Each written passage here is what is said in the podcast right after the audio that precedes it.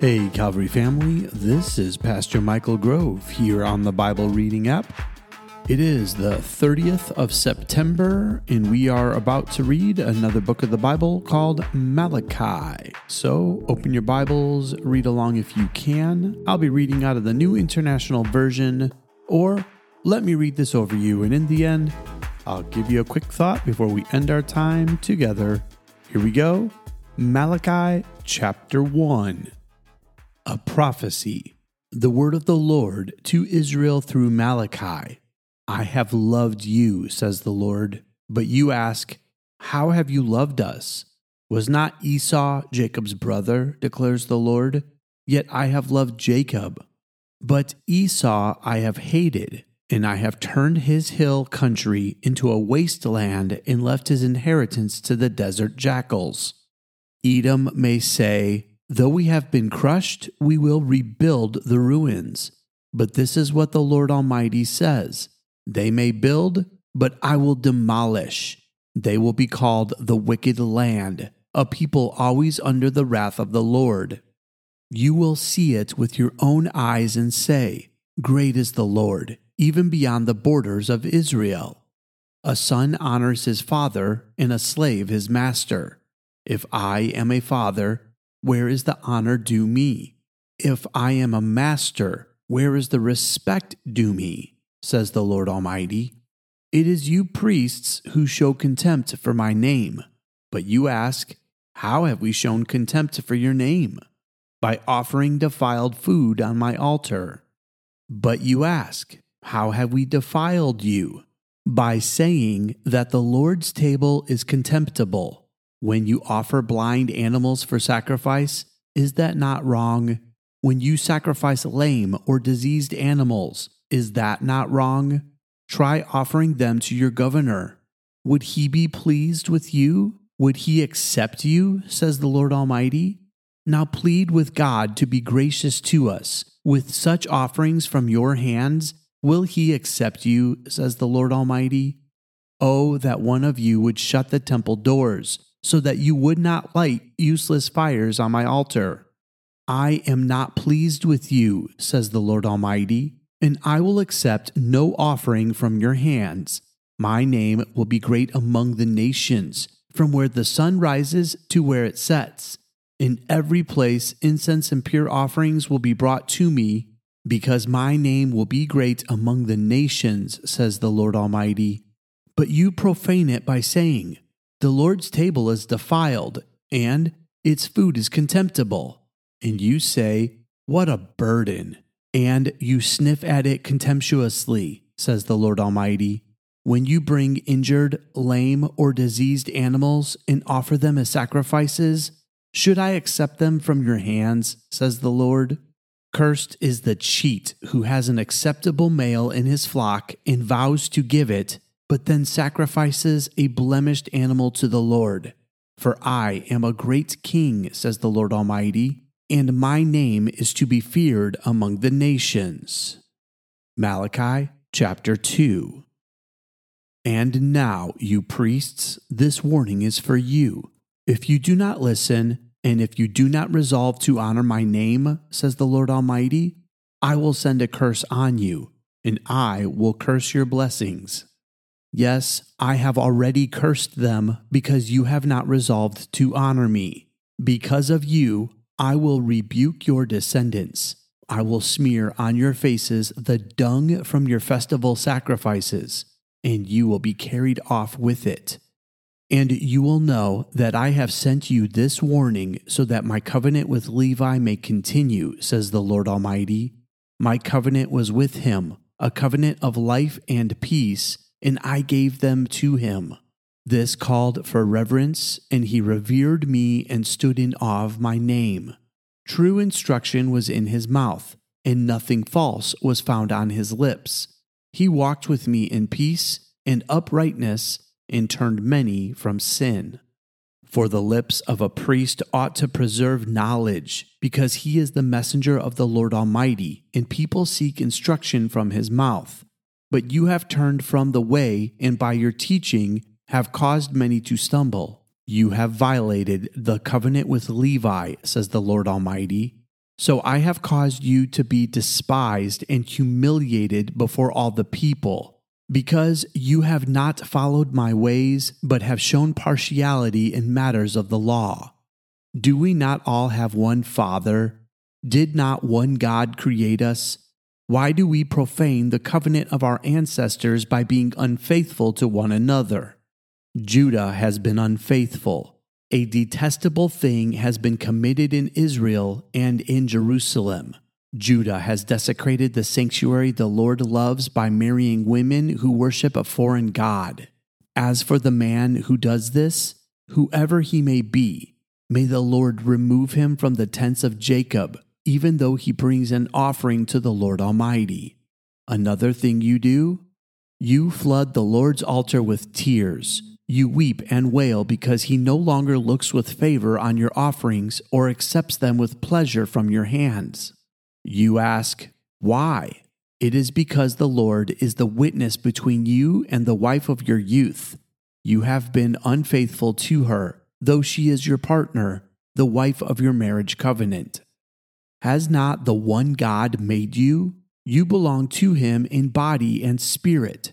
And what does the one God seek godly offspring. So be on your guard, and do not be unfaithful to the wife of your youth. The man who hates and divorces his wife, says the Lord, the God of Israel, does violence to the one he should protect, says the Lord Almighty. So be on your guard and do not be unfaithful. You have wearied the Lord with your words. How have we wearied him, you ask? By saying, all who do evil are good in the eyes of the Lord, and he is pleased with them. Or, where is the God of justice?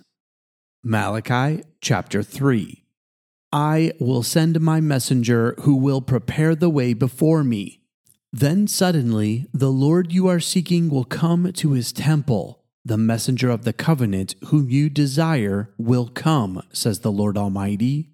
But who can endure the day of his coming? Who can stand when he appears? For he will be like a refiner's fire or a launderer's soap. He will sit as a refiner and purifier of silver. He will purify the Levites and refine them like gold and silver. Then the Lord will have men who will bring offerings in righteousness and the offerings of Judah and Jerusalem will be acceptable to the Lord as in days gone by, as in former years. So I will come to put you on trial. I will be quick to testify against sorcerers, adulterers, and perjurers, against those who defraud laborers of their wages, who oppress the widows and the fatherless, and deprive the foreigners among you of justice but do not fear me, says the Lord Almighty. I, the Lord, do not change. So you, the descendants of Jacob, are not destroyed. Ever since the time of your ancestors, you have turned away from my decrees and have not kept them. Return to me, and I will return to you, says the Lord Almighty. But you ask, How are we to return? Will a mere mortal rob God? Yet you rob me. But you ask, How are we robbing you? In tithes and offerings. You are under a curse, your whole nation, because you are robbing me. Bring the whole tithe into the storehouse, that there may be food in my house. Test me in this, says the Lord Almighty, and see if I will not throw open the floodgates of heaven and pour out so much blessing that there will not be room enough to store it. I will prevent pests from devouring your crops, and the vines in your fields will not drop their fruit before it is ripe, says the Lord Almighty. Then all the nations will call you blessed, for yours will be a delightful land, says the Lord Almighty. You have spoken arrogantly against me, says the Lord. Yet you ask, What have we said against you? You have said, It is futile to serve God. What do we gain by carrying out his requirements and going about like mourners before the Lord Almighty? But now we will call the arrogant blessed. Certainly, evildoers prosper, and even when they put God to the test, they get away with it. Then those who feared the Lord talked with each other, and the Lord listened and heard. A scroll of remembrance was written in his presence concerning those who feared the Lord and honored his name. On the day when I act, says the Lord Almighty, they will be my treasured possession. I will spare them just as a father has compassion and spares his son who serves him. And you will again see the distinction between the righteous and the wicked, between those who serve God and those who do not. Malachi chapter 4 Surely the day is coming, it will burn like a furnace. All the arrogant and every evildoer will be stubble, and the day that is coming will set them on fire, says the Lord Almighty. Not a root or a branch will be left to them. But for you who revere my name, the Sun of Righteousness will rise with healing in its rays, and you will go out and frolic like well fed calves. Then you will trample on the wicked, they will be ashes under the soles of your feet on the day when I act, says the Lord Almighty. Remember the law of my servant Moses, the decrees and laws I gave him at Horeb for all Israel. See, I will send the prophet Elijah to you before that great and dreadful day of the Lord comes. He will turn the hearts of the parents to their children and the hearts of the children to their parents, or else I will come and strike the land with total destruction. This concludes the book of Malachi and concludes our reading for today. Let me give you a quick thought before we end our time together. So, if you didn't know this, we have finished the entire Old Testament at this point. Well, that is with the exception of Psalm 107, which we will read later in November. But I am so incredibly proud of you for sticking along with this as we have now read the entire New Testament. Only two more months to go, and then we are finished reading through the Bible in a year. So proud of you. Great job. And it kind of reminds me of what Malachi is saying here at the end. Now, when Malachi wrote this, about a hundred years had gone by since the people left Babylon and have rebuilt their own city. And what has happened is they have fallen right back into the same traps that their ancestors lived in. They have turned against God's law and are now bringing in sacrifices that actually disgrace God's name. In addition to this, the men are divorcing their wives and are marrying women from other nations. And by doing this, they are allowing the gods that their other wives worshiped to come in with them. And so now they have mixed worship of God with false God idolatry. So in the end, Malachi gives one last warning. He says, Remember these words. In fact, he had a scroll of remembrance that was written down for the people who would be faithful. It's the scriptures. He talks about the fact that they would be written down so that they would remember all the words of the law as well as the prophets.